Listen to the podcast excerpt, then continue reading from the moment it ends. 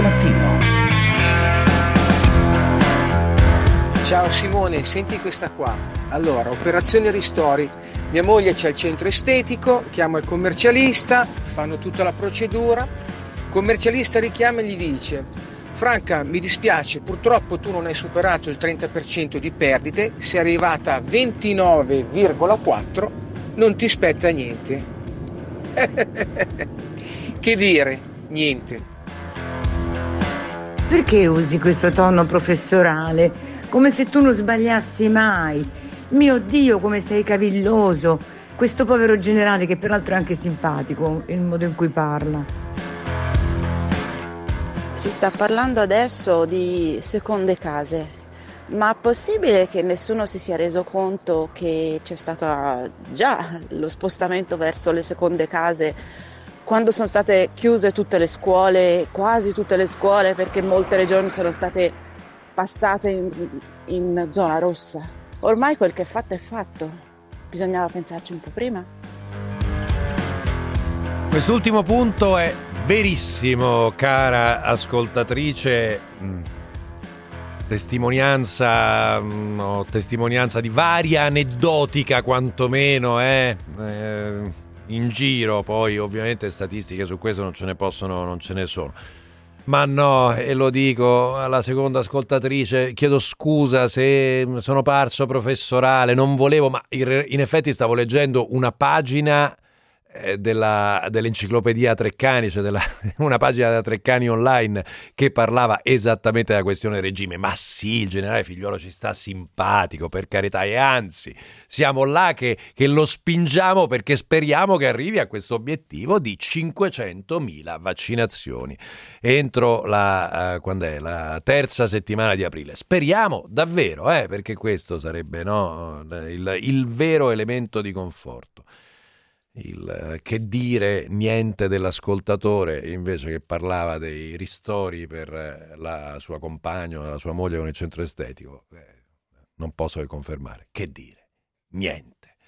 Questa è la seconda parte di 24 mattino, quella dedicata alla rassegna stampa, è mercoledì 31 marzo, sono le 7.21 minuti e 16 secondi. Mm, appunto, come dicevo, rassegna stampa al microfono, sempre Simone Spezia e iniziamo, come sempre, dai titoli dei giornali che in questi giorni mh, variano parecchio, eh? non c'è evidentemente una notizia che domina. Il messaggero, per esempio, intervista eh, la ministra dell'interno Luciana Lamorgese, la quale dice sarà un'estate in sicurezza con i più giovani vaccinati, da maggio le dosi per loro e a Pasqua ci saranno controlli eh, serrati eh, Avvenire sceglie l'assegno unico, tutti firmano l'assegno, approvato definitivamente all'unanimità il benefit unico e universale per i figli a carico dei genitori.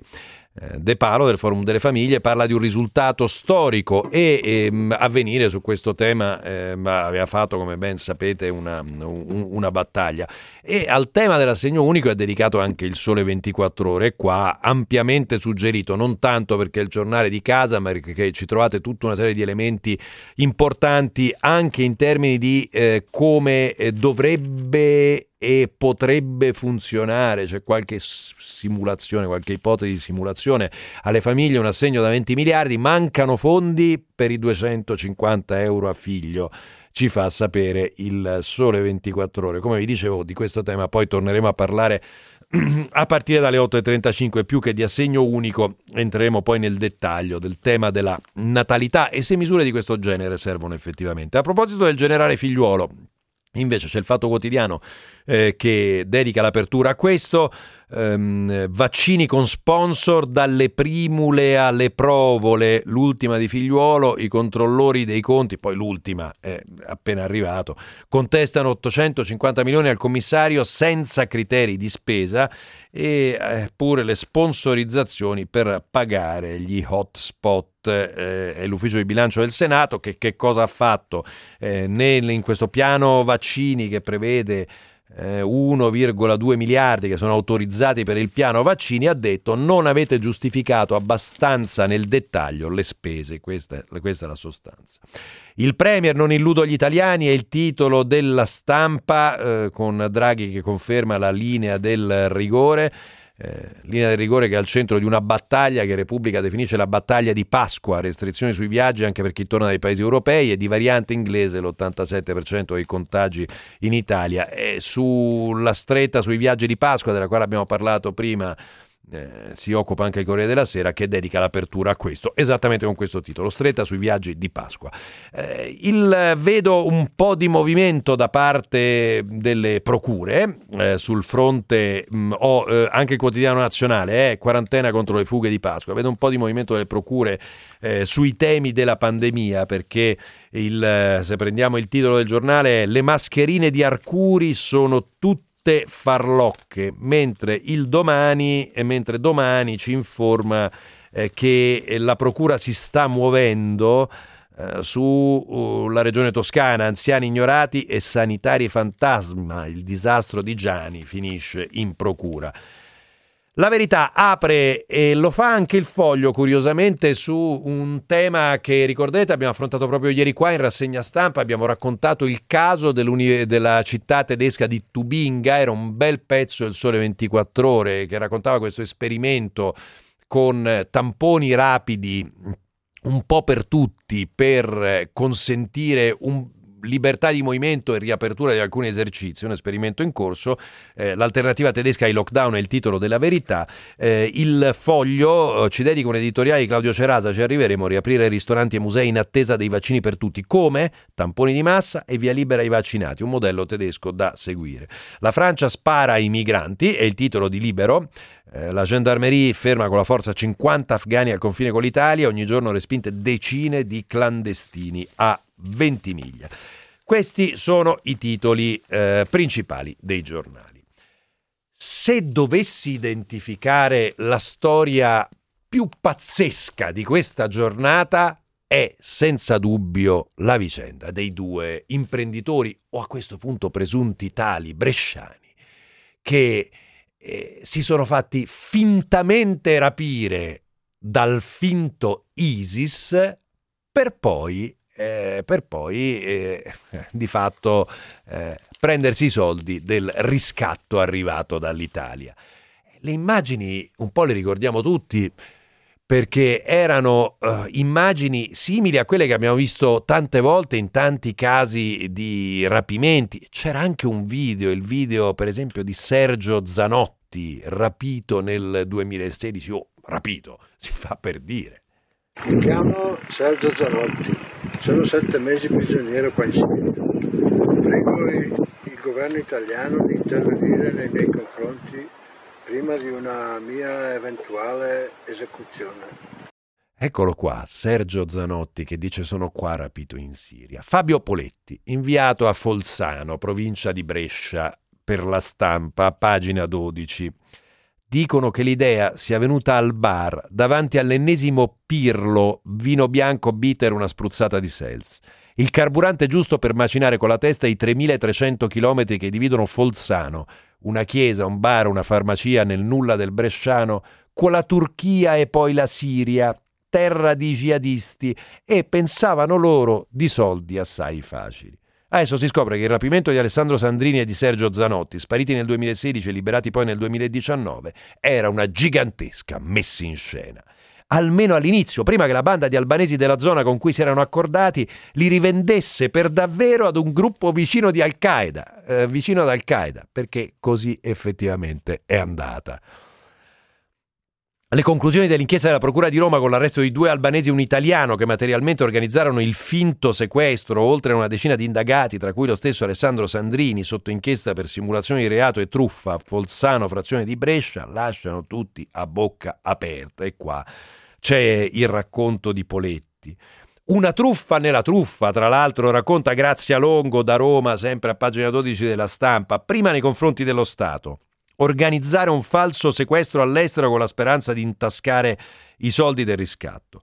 La seconda, appunto, nei confronti dei due sequestrati che alla fine sono stati realmente ceduti per tre anni agli jihadisti di Al-Qaeda. A Sandrini gli era stato detto: stai tranquillo, ti sistemiamo in una bella villa con donne, alcol e droga, perché era anche dipendente dalla droga. E invece, alla fine, è finito nelle mani di Al-Qaeda.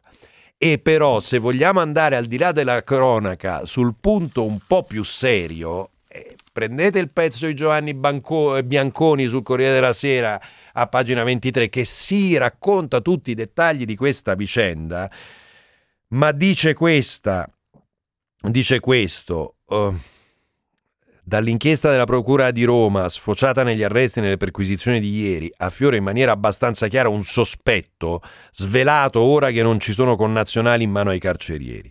Al mercato, oh, sospetto, eh, si fa per dire, al mercato dei rapimenti nelle zone a rischio del mondo gli italiani sono merce pregiata perché c'è la convinzione che il governo di Roma sia propenso a pagare i riscatti. E come capite, anche qua si, si, torna ad aprire un tema del quale tante volte abbiamo discusso, se in casi di questo genere bisogna pagare oppure no. Libero. Libero a pagina 9 ci porta mm, su una questione che mm, in realtà nel fine settimana qualcosa si è letto in merito a questo, ma forse non abbastanza su quello che hanno raccontato questi profughi afghani respinti al confine con la Francia. Siamo a pagina 9. Eh, tra loro c'era una ragazzina di 11 anni, quella come è stato raccontato, finita all'ospedale Regina Margherita di Torino sotto shock. La poveretta ha riferito terrorizzata ai soccorritori del 118 di aver sentito colpi d'arma da fuoco, episodio che, ha ricordato, che le ha ricordato quanto avvenuto quattro anni fa, quando nel suo paese è rimasta ferita da una bomba. Eravamo sul sentiero, ha detto la mamma della ragazzina ai medici, e sono arrivati i poliziotti francesi, ci hanno accerchiato e urlato di fermarci, ho sentito gli spari. La polizia francese smentisce, però questa è la testimonianza. Di certo, racconta Alessandro Gonzato a pagina 9, Quattro mesi fa gli agenti hanno usato manganelli e lacrimogeni per sgombrare un, gam- un campo profughi illegale in Place de la République a Parigi immagini definite scioccanti dallo stesso ministro dell'interno. E nel frattempo i respingimenti di massa al confine di Ventimiglia sono diventati routine. Il regime democratico di Macron poche settimane fa voleva vietare alla stampa di trasmettere le immagini dei poliziotti in servizio.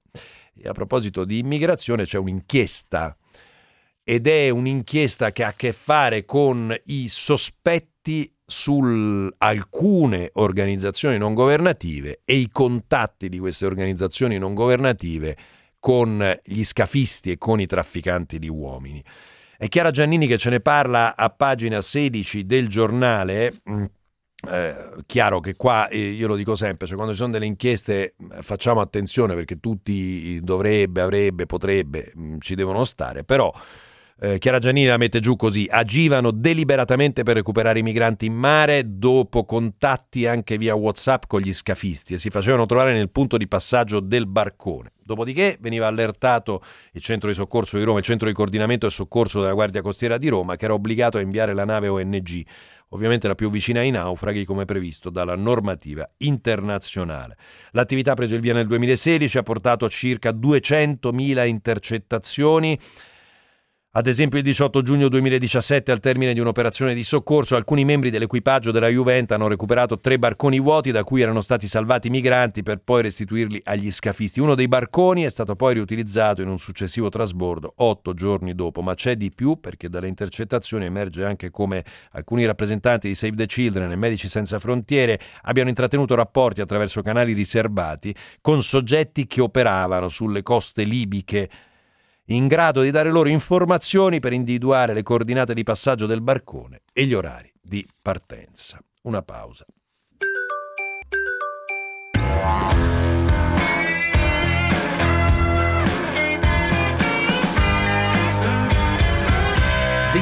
mattino.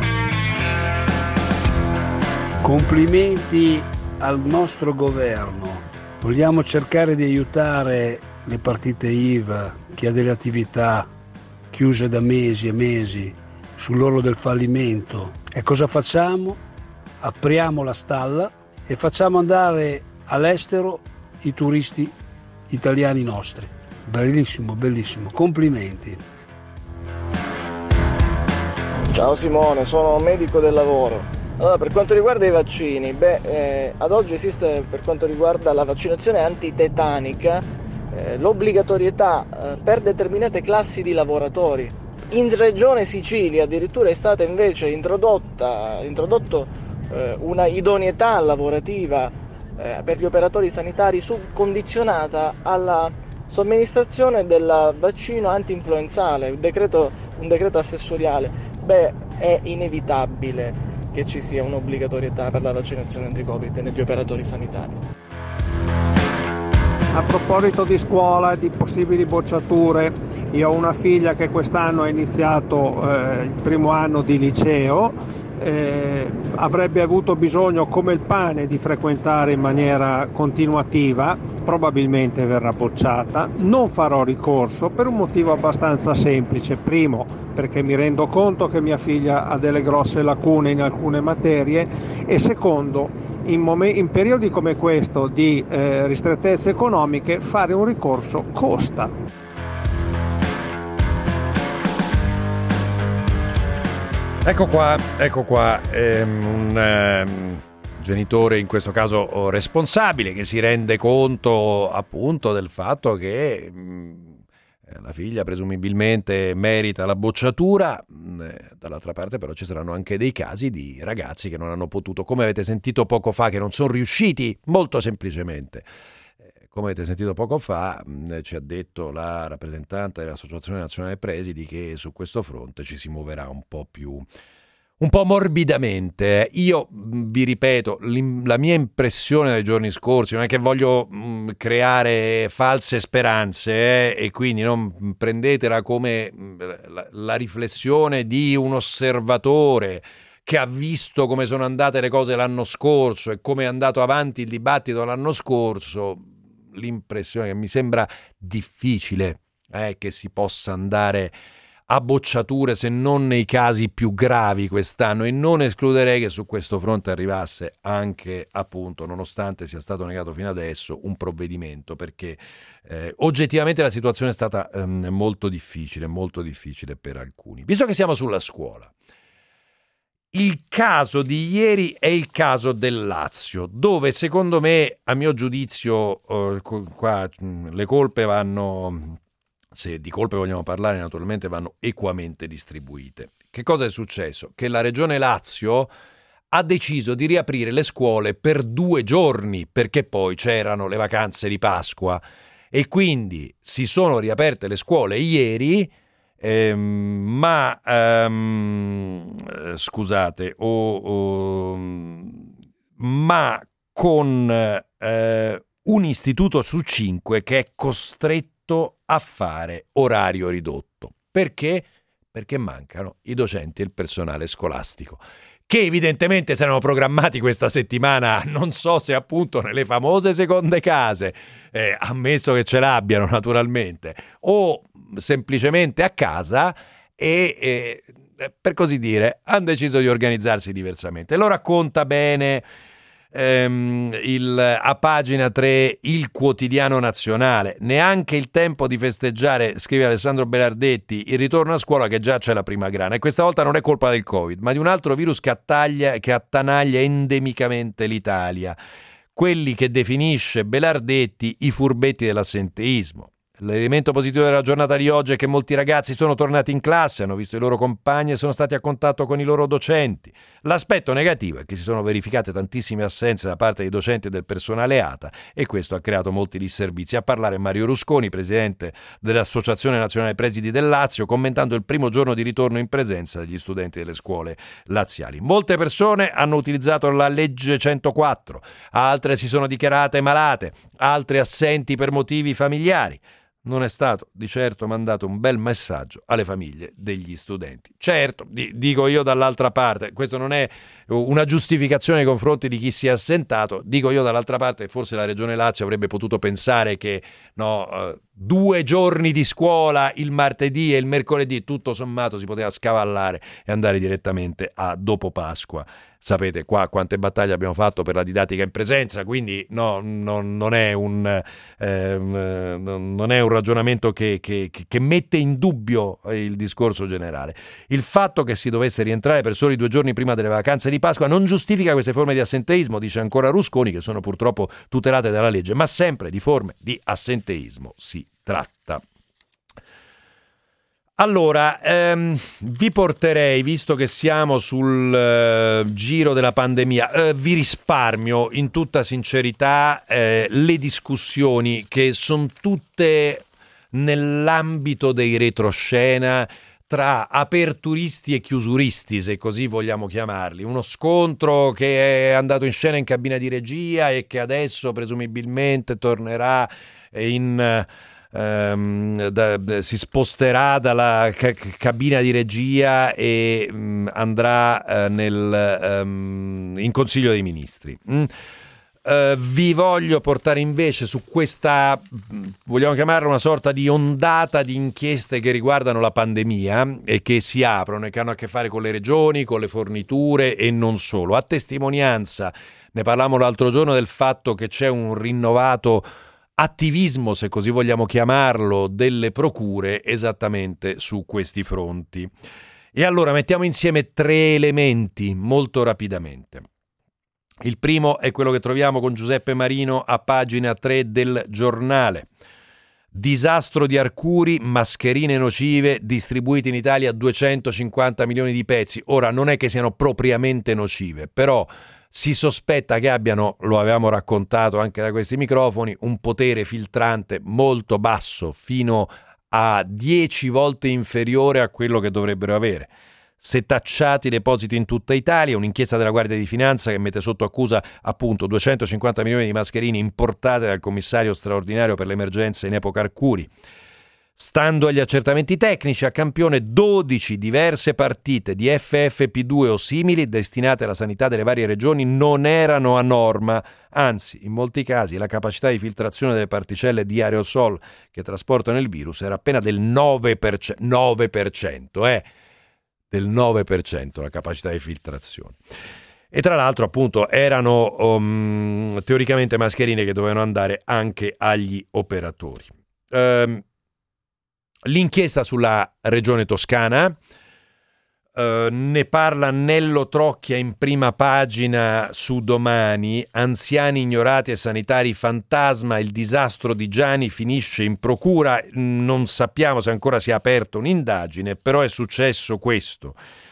Il requisito dell'età anagrafica, più volte consigliato in ragione del numero di morti tra gli over 70, è stato disatteso. Il dato, come sapete, ha provocato anche la reazione del Presidente del Consiglio Draghi, ma nulla è cambiato. Così il professore manager di Stato Stefano Sandri, negli anni 80 presidente dell'EFIM, l'ente di partecipazione e finanziamento delle industrie manifatturiere, ha deciso di portare il caso all'attenzione dei pubblici ministeri. Nei giorni scorsi ha presentato un esposto ai carabinieri indirizzato alla Procura della Repubblica di Firenze perché i magistrati magistrati aprano un'inchiesta, visto che è plausibile ipotizzare che le gravi conseguenze associate ai ritardi nella vaccinazione dei più anziani avrebbero potuto essere evitate se, come sembrano indicare i dati, la platea degli aventi diritto, almeno nell'ambito della categoria dei sanitari e, socio- e sociosanitari, non fosse stata allargata. E la terza inchiesta è quella che riguarda i numeri della Sicilia. Qua possiamo andare con Salvo Palazzolo, direi su Repubblica. È stata arrestata la dirigente della regione, indagato l'assessore Razza che si dimette ma non risponde. Secondo i PM le cifre sarebbero state tirate a sorte e modificate in 40 occasioni. In 40 occasioni. Il presidente Musumeci, eh, stando a quello che dicono i magistrati, sarebbe stato ingannato. Ehm, quindi la, la, la, dirigente, si sente la dirigente e dice mille positivi, mi sono assai, mettine qualcuno su domani e si parla anche di spalmare i morti su più giorni. Così, salvo il racconto di Salvo Palazzolo su Repubblica, a pagina 6, una pausa.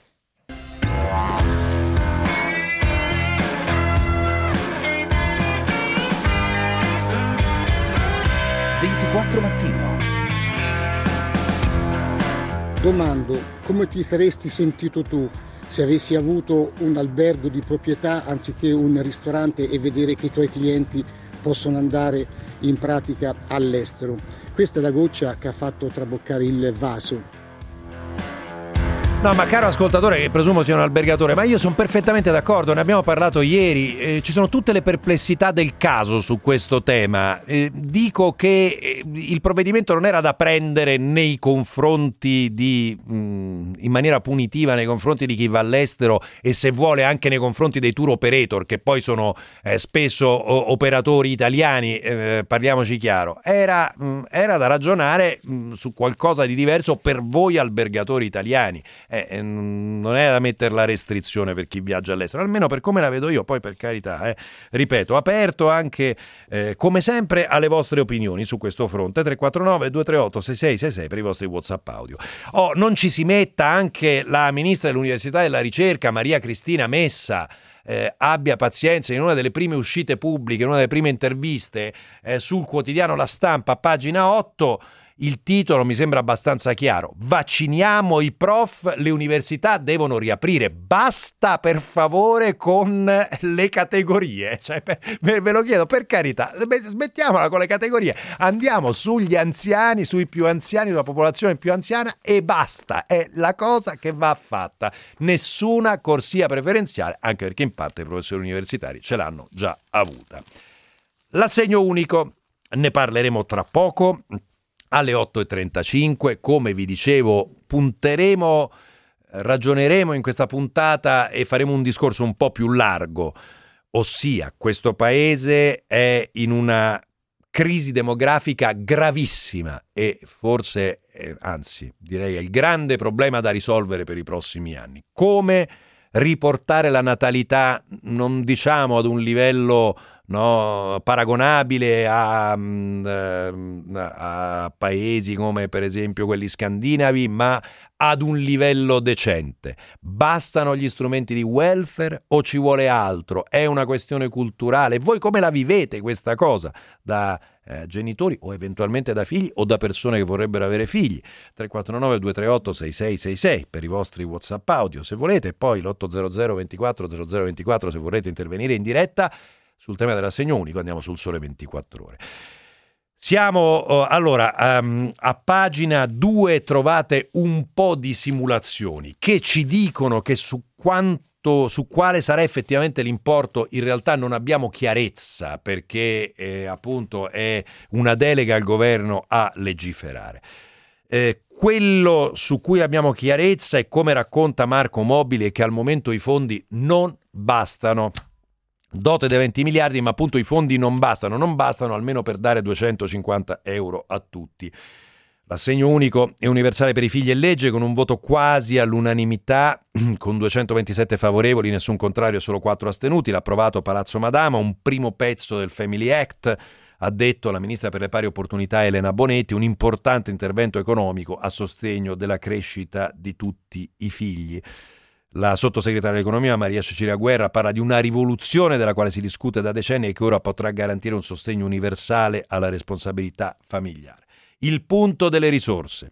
Oggi a disposizione ci sono circa 20 miliardi di euro, di cui circa due terzi recuperati dalle modifiche o dalle abolizioni dei diversi istituti eh, previsti dal nostro ordinamento a sostegno della famiglia e della natalità dall'assegno al nucleo familiare alle detrazioni per figli a carico, dai bonus asili nido all'assegno a sostegno della natalità o l'estensione del congedo di paternità alle detrazioni IRPEF per il quarto figlio.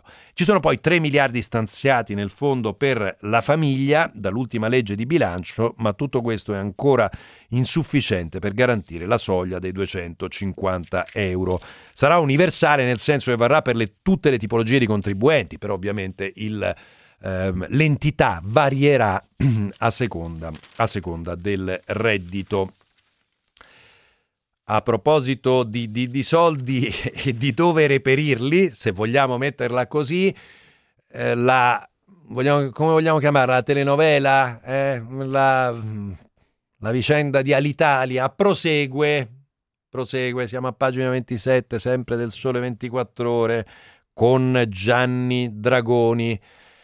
Siamo allo stallo con la Commissione europea, la trattativa è ferma e gli stipendi non arrivano. Il eh, Mise dice appunto che stallo nel negoziato, il Mise sarebbe il Ministero per lo Sviluppo Economico, eh, nel negoziato con l'Unione Europea serve una nuova strategia su Alitalia per evitare di mettere a terra gli aerei, mentre i commissari hanno comunicato ai dipendenti che non sanno quando potranno pagare gli stipendi di marzo. Tra l'altro l'hanno fatto con una lettera dicendo sugli emolumenti del mese di marzo sarete informati non appena disporremo dei ristori relativi ai mesi di novembre e dicembre 2020, compatibilmente con l'insieme degli oneri necessari a garantire la continuità aziendale.